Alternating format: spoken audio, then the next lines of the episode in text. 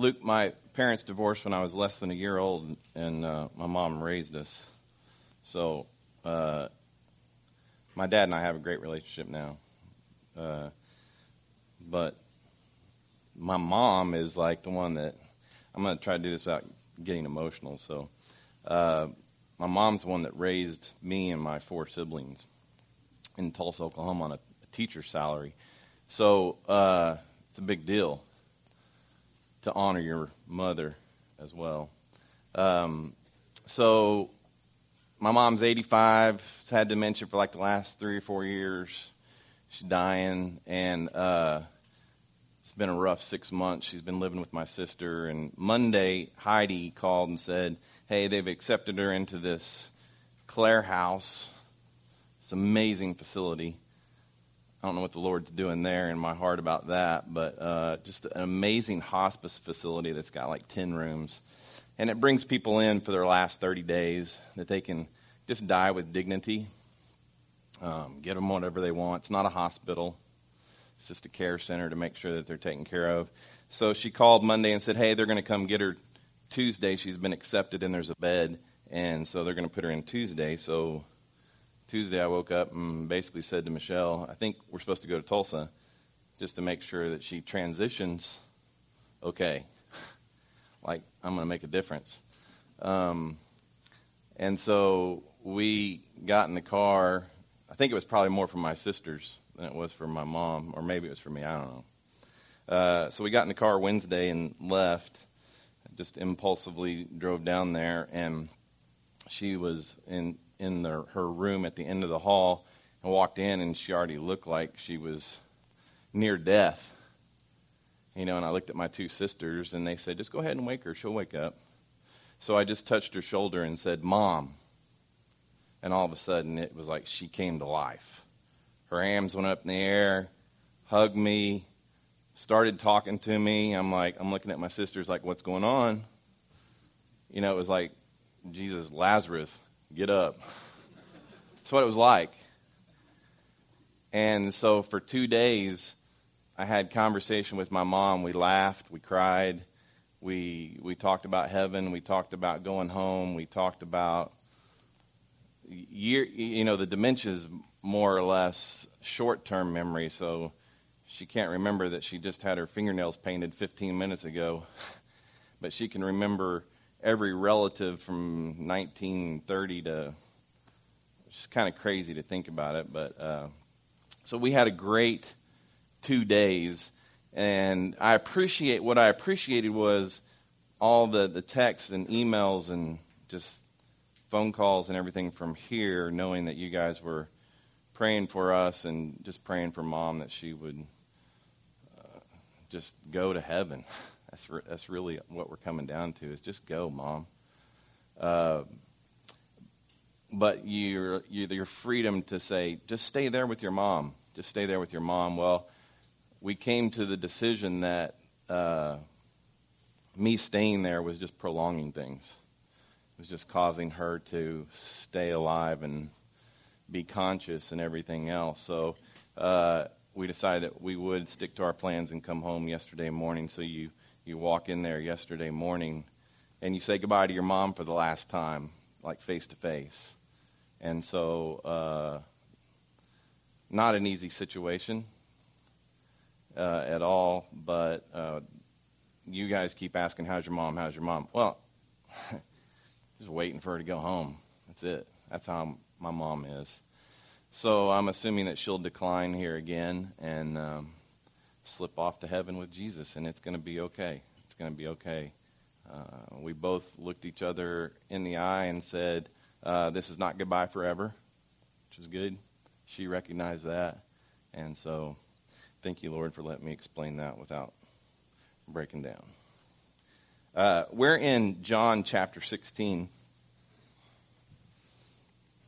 Um, and I, I just, as I've soaked in this this week and driving ten hours there, ten hours back, uh, and just thinking and meditating on the Word and all this, uh, I just amaze at the Lord and His timing. You know, here here's a time when for those of you that are guests with us, or you're just now jumping into this thing, John chapter sixteen is is literally Jesus has left the upper room with his disciples after the Lord's Supper, and he's already comforted them there. He said, let's get up and go from here, and we're going to the Garden of Gethsemane, and there's this trail that leads down uh, by the Temple Mount through the Kidron Valley and up to the the Mount of Olives, which is where the Garden of Gethsemane was, which eventually he gets arrested. So they're walking to this place, they're traveling to this place, and he's just having a conversation with them. And they're going through uh, this struggle. That, you know, I'm I'm kind of going through this struggle, you know, uh, at this point, and now the disciples are going through this struggle, and so the Lord's just comforting me through these verses as I go through them. Uh, but he's trying to comfort these guys. This is probably the worst thing that they're going to go through, other than their own personal deaths. They all died as martyrs, except for John. They all died gruesome deaths because of what they believed about the gospel. Uh, but this probably had to be in their top two or three events of worst things that they were going to experience in their life, was their Savior dying. And they're freaking out. And again, I'll say this. They didn't, at this point in the story, they didn't have what you have. They didn't have the Holy Spirit, the living God inside of them like you have. That's a big deal. If you don't, if you're sitting here and you've never thought about that, if you're a believer in Jesus, he came and he's taken up a residence inside of you, and he's given you the ability to read his word and to study and to know things and to see the things of God, just like he does me. And they didn't have that at this point. They didn't have that. So they're trying to like figure this thing out. I go back to John chapter sixteen, verse eight, just to just to touch Just to touch where we left off. It says the Holy Spirit comes to convict the world of its sin, its righteousness, and its judgment. And we quickly touched on that last week uh, as we concluded. It says the Holy Spirit came to the world. Typically in the Scripture, you can say the world is referred to as the unredeemed, those that are evil. And so you can look at this verse and you can say, oh, this is really for the unredeemed. But at the same time, if you sow it through all sixty-six books of the Bible, you're going to see that the Holy Spirit, the Holy Spirit is alive and well. And this, even though this is the only place that it talks about conviction, there's definitely references to what the Holy Spirit does. So when I look at it, I can say, I said this last week, he comes and he will convict the world about their sin. Go on to the next verse. It says, uh, oh, oh wait, back up. I'm going to have to look at my notes. I'm not going to follow you, Todd. You follow me. He says, when he comes, he convicts the world about sin. And then he says, about sin because they do not believe in me. He's convicting the unredeemed, the people who don't believe in Jesus. Those are the unredeemed. And so he's convicting them about their sin. Well, what's their sin? Their sin is that they don't believe. I honestly believe he's not convicting them about every little detail that they're doing that's wrong. Though, you know, they've got the Ten Commandments. You can go through those ten, and that's basically for, that's for the Jews. But even as unredeemed, we can sit here and go, okay, this is what God believes in. This is what he, and I'm a sinner. So I believe that God convicts the world of its sin of unbelief, that they just don't believe in him. And then it says, I come that you convict, uh, convict about righteousness. Well, who does he convict about righteousness? He can convict the unredeemed about their righteousness and not having it. But as a believer, he's already made me righteous. It says that. It says that right there in Second Corinthians five twenty-one. He made the one who did not know sin to be sin for us, so that in him we might become the righteousness of God. That's occurred. I'm the righteousness of God that you're standing here looking at. I'm standing here looking at the righteousness of God. He's already made you righteous. How did he make you righteous? Because he died on the cross. He's not going to get back up on that cross and die and make you righteous again. It's a one-time deal. He's already made us righteous based upon our belief. That's a good thing. So now when I blow it, when I sin, he convicts me of my righteousness. Rusty, you're holy, you're redeemed. He doesn't have to sit there and say, Rusty, you shouldn't have done that. What are you thinking? In fact, it says Romans eight one, therefore, those who are in Christ Jesus right now, there is no condemnation. He's not going to condemn me for my sin. Why? Because he's already dealt with it on the cross. He's already dealt with it. It's a done deal. My sin has been dealt with. You're sitting here like going, well, that just means we can go do whatever because he's already dealt with it. Well, have fun with that one. You can do that. You're free to do that, but I don't think you'll enjoy it, especially the more you get to know him. The more you get to know him, the less that you want that behavior. The more you want to understand the righteousness that you've already attained. And then he says about judgment, because the ruler of this world has been judged. And we looked at Second Corinthians four four, where it's talked about Satan be the ruler of this world. We already know that Satan has been defeated, yet he's still the ruler of this world. And that judgment is to come. So then we go to verse twelve. Let's pick up where we left off last week. It says, I still have many things to tell you, but you can't hear them now. Why can't they hear them now? Because it's just what I said earlier. It's like they don't have what you have. They don't have the Spirit in them. He's already told them, look, he's already like told them so much. You go back just over the last couple of chapters, he's like feeding them and feeding them and feeding them the Scripture. And they think they're getting it. They're not. I, I honestly don't even think they remember what he said. Wait. I don't think they remember what he said. I think once the Spirit comes in Acts chapter two, that Spirit lives in, and all of a sudden that Spirit reminds them of everything that Jesus said to them. And everything that Jesus said to them begins to make sense at that point. But not until that point. The Spirit has to come and live inside them. So Jesus is like, I've given you enough. We're going to stop right there. He says, when the Spirit of truth comes, he will guide you into all truth. Well, well, does that mean that the disciples are going to know everything? No. Doesn't mean that they will know everything, because Jesus says, I don't even know when I'm going to return. So they can't know everything of God, but God's going to reveal to them what they need to know. He's going to have revelation among these men about what they need to say, think, and do. That's what God will do. He says, for he will not speak on his own, but he will speak whatever he hears. The disciples, when they talk, it's not actually going to be their words. It's going to be the Father's words. And the reason we know this is because this is exactly what Jesus said just a couple chapters earlier. If you go back to John fourteen twenty-four, Jesus himself said, the word that you heard is not mine, but it is from the Father who sent me. So when the Spirit comes in Acts chapter two, the same thing is going to happen to you. You're going to talk, and it's going to be the Father speaking through you. It's going to be his words, not your words.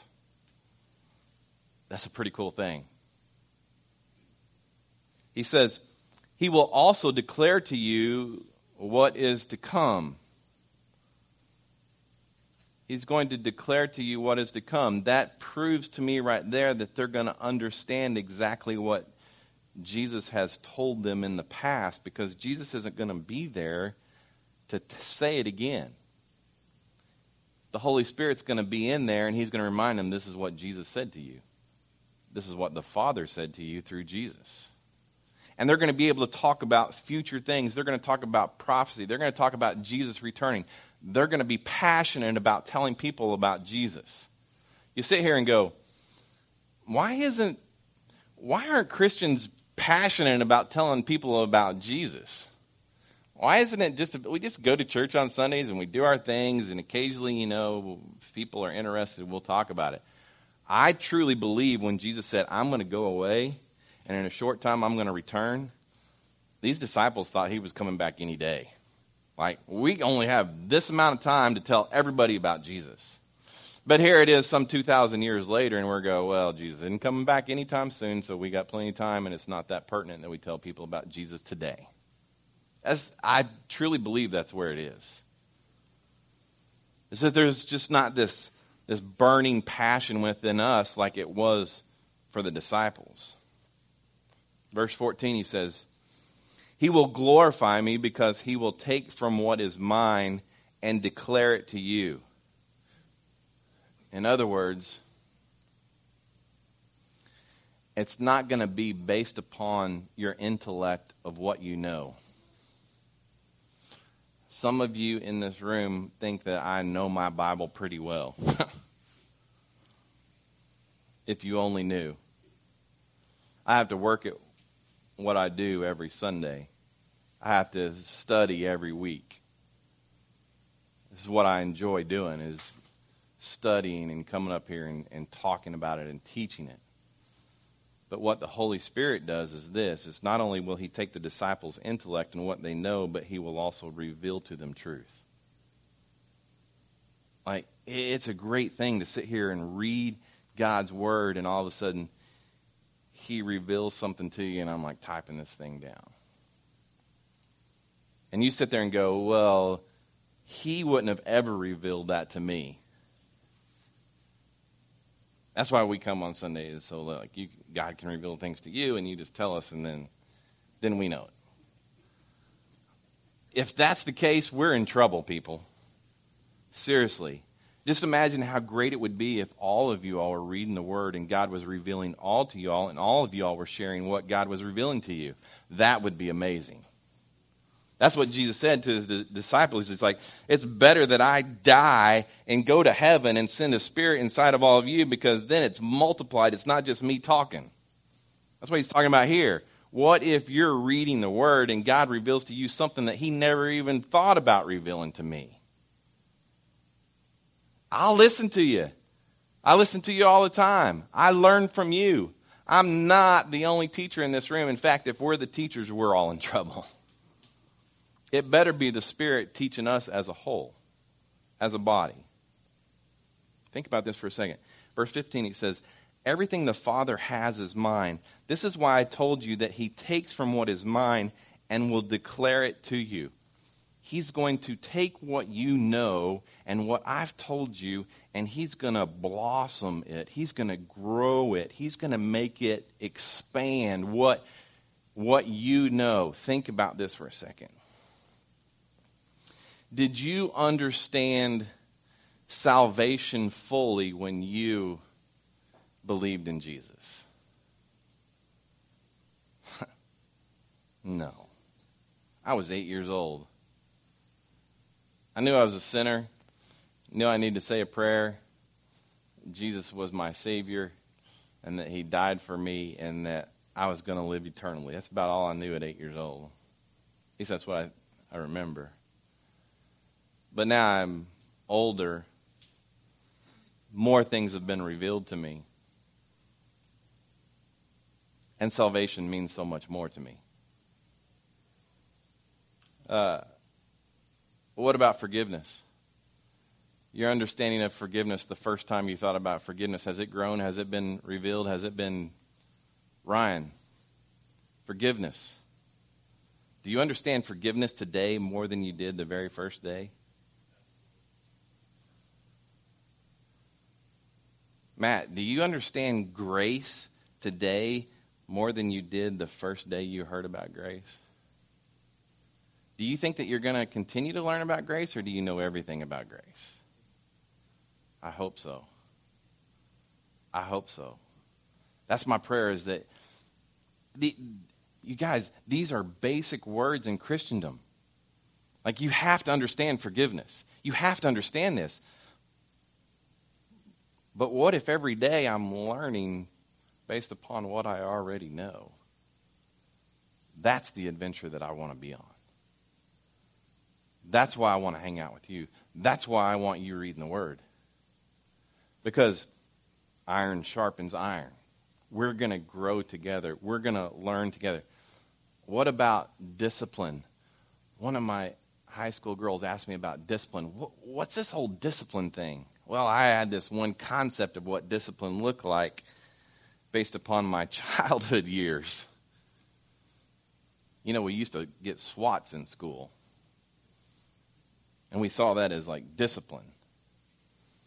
Now I see discipline as sitting down with a man who's struggling and telling him that God made them holy and God made them righteous. God's forgiven them. Because the Spirit convicts them of their righteousness. And to me, that's discipline. My concept of discipline has been revealed and changed throughout the years. Sanctification. Wait. You're growing in sanctification. Sanctification means to be set apart, means to be holy. You're growing in sanctification, yet you are sanctified.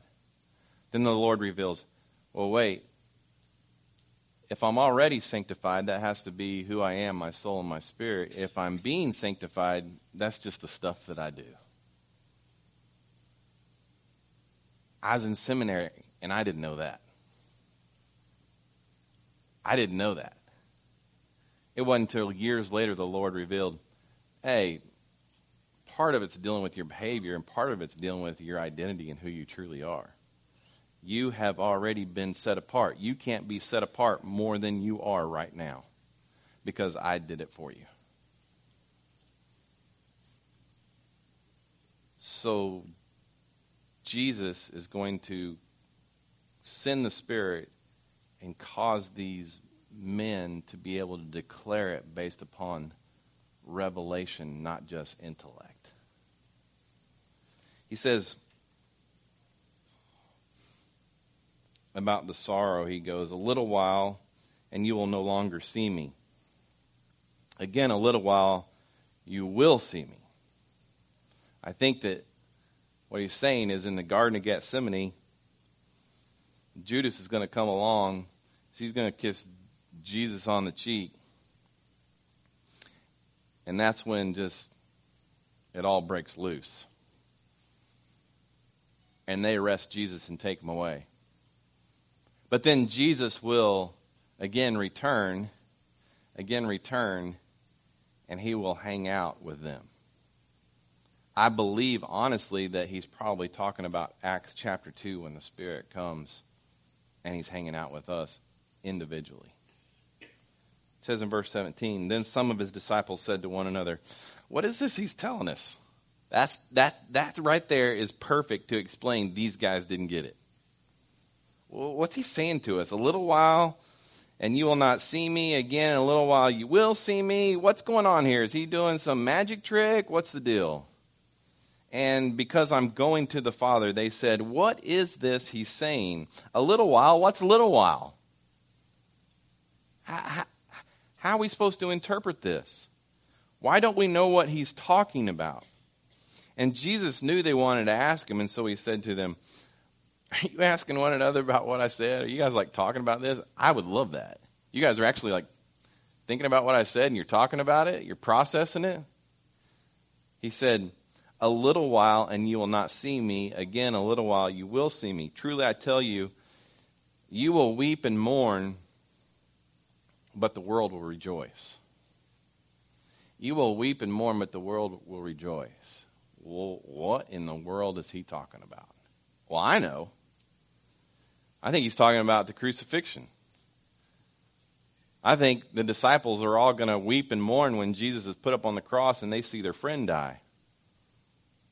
And the rest of the people are saying, give us Barabbas, put Jesus on the cross.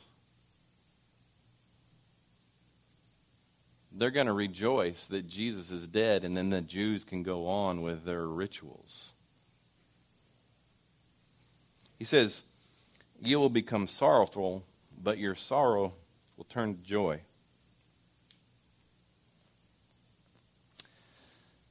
Proverbs uh, fourteen thirteen says this.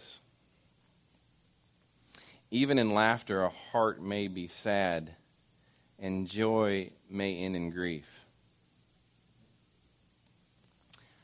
I hung out at my mother's bed yesterday and dreaded for three days that moment when I knew that I had to say goodbye, face to face, last time, forever on this earth.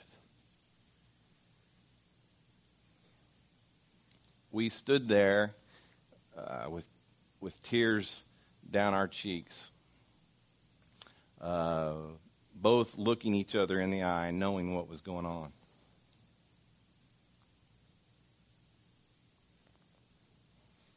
And we both agreed that this was not forever. This is not forever. It's not forever. It's temporary. And we know where we're going to spend eternity together. That's going to be a good thing.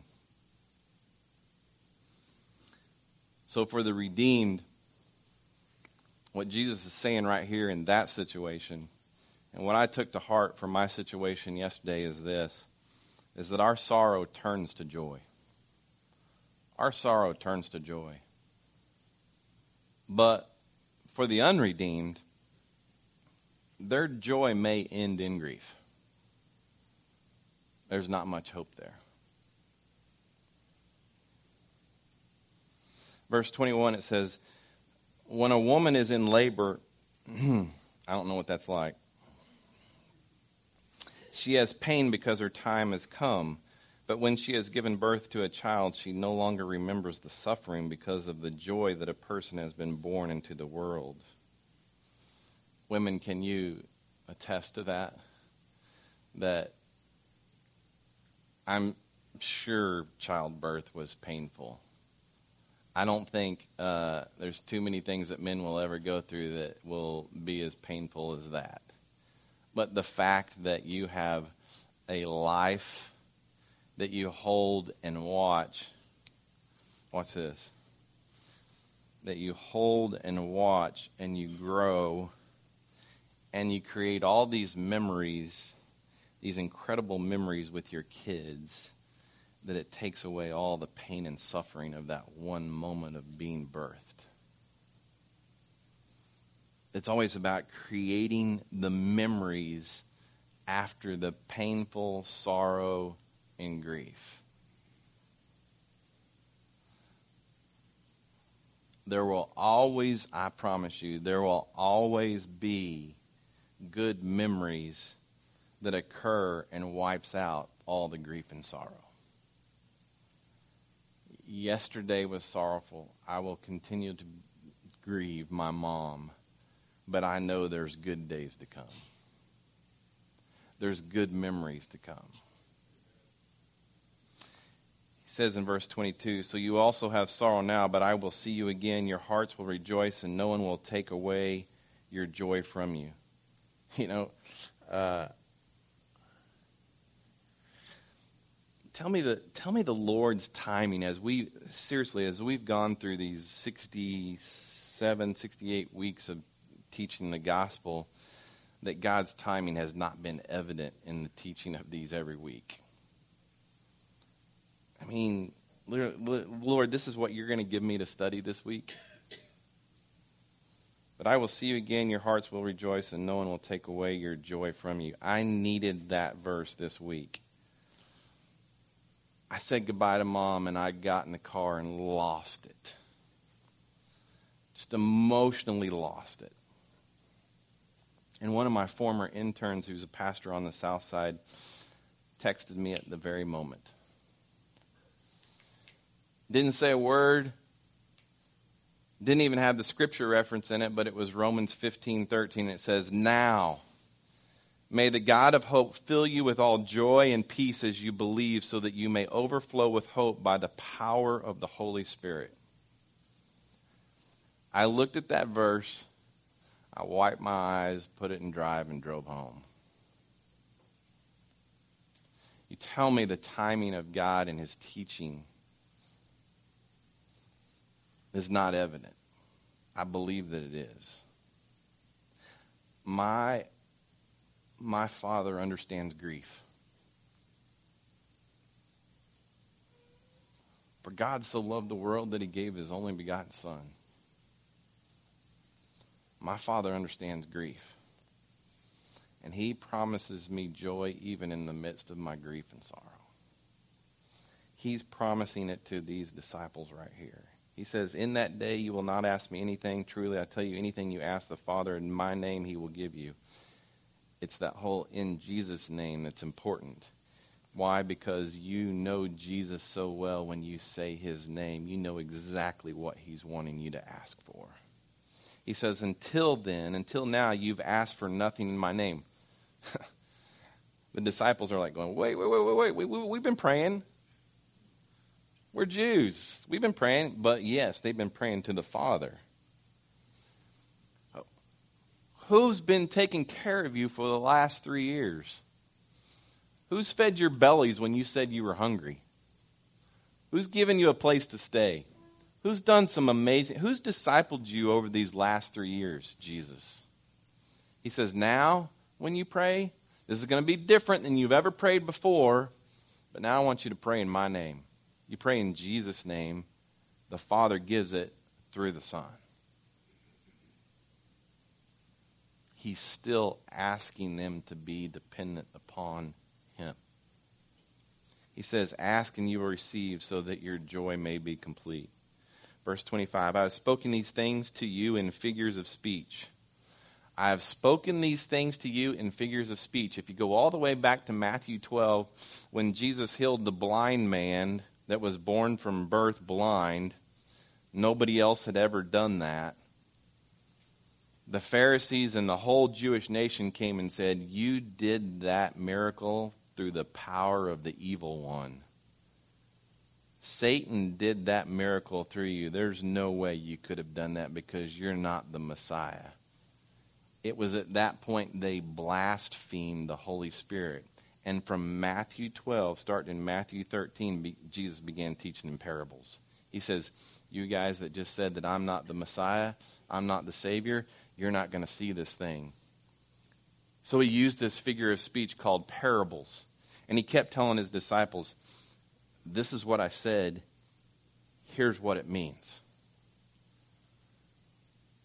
The Pharisees couldn't see it. It was a figure of speech. And now he's sitting here saying, I've spoken these things to you in figures of speech, and a time is coming when I will no longer speak to you in figures.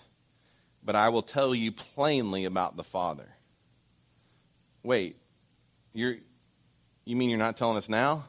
You're still speaking to us in a figure of speech? In a sense, yes, because you don't have the Spirit yet. When the Spirit comes, when I come as the Spirit, you will clearly understand these things. He says, on that day, you will ask in my name, and I'm not telling you that I will ask the Father on your behalf. Well, that's a little bit confusing. He's literally saying, I don't have to force the Father to listen to you. He already loves you. I'm an advocate. You look in First John, it says Jesus is an advocate for us. I'm an advocate for you, but the Father already loves you. He says in verse twenty-seven, for the Father himself loves you. Because you have loved me and have believed that I came from God. I came from the Father and have come into the world. Again, I'm leaving this world and going to the Father. And his disciples said, look, now you're speaking plainly and not using any figurative language. This is awful. Now we know that you know everything and don't need anyone to question you. But this, we believe that you came from God. The disciples are sitting there saying, we get what you're saying. We understand it. It makes sense. You really? Jesus said, you don't understand. And they're like, yeah, we do. We get it. Did the disciples really understand what Jesus had just said to them? Did they understand perfectly? Absolutely not. Jesus responded to them, oh, do you, do you now believe? Do you get it now? Jesus knew that they had it intellectually, but he also knew that they didn't have it spiritually. There's a big difference. To know about Jesus and to know Jesus is two different things. And they really didn't get this at this point. And then he closes out. Indeed, an hour is coming and has come when each of you will be scattered to his own home and you will leave me alone. As soon as Jesus kissed, as soon as Judas kissed Jesus on the cheek, they arrested him and those boys scattered. Just what Jesus said. You're getting ready to like take off. You're going to leave me alone.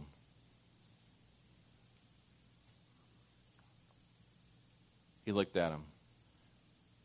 You're going to leave me. You're going to scatter. You really get this? You really understand this? You say you get this, but this is what you're going to do. He says, yet, I'm not alone. I'm not alone because the Father is with me. I have told you these things so that in me you may have peace. You will have suffering in this world, but be courageous. I conquered the world. He's saying what's getting ready to come is getting ready to be really, really tough. This road ahead, it's going to have bumps. It's going to have bruises. It's going to have chuck holes. It's probably going to have some sinkholes. It's going to be tough.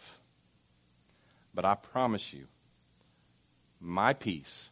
My peace, Jesus says, my peace will be with you, even in the midst of those bumps and bruises.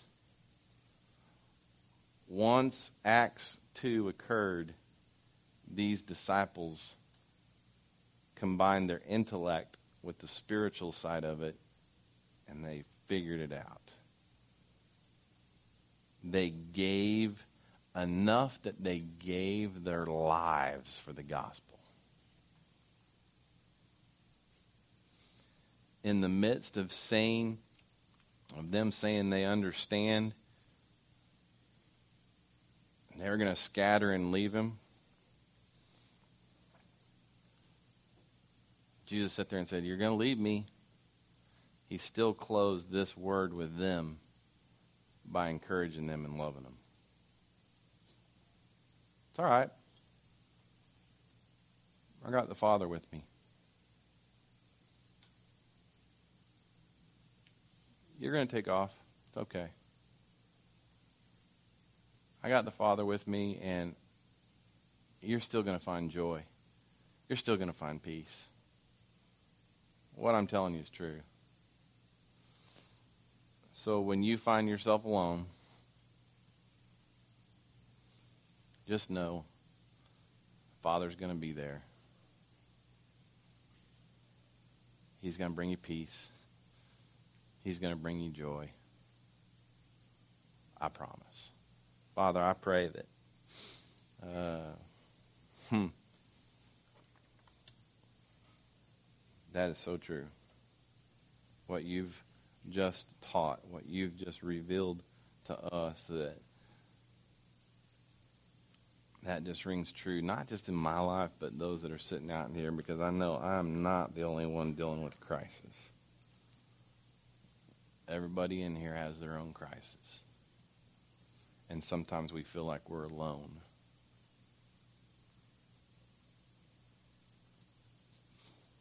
Just remind them, you're with them always.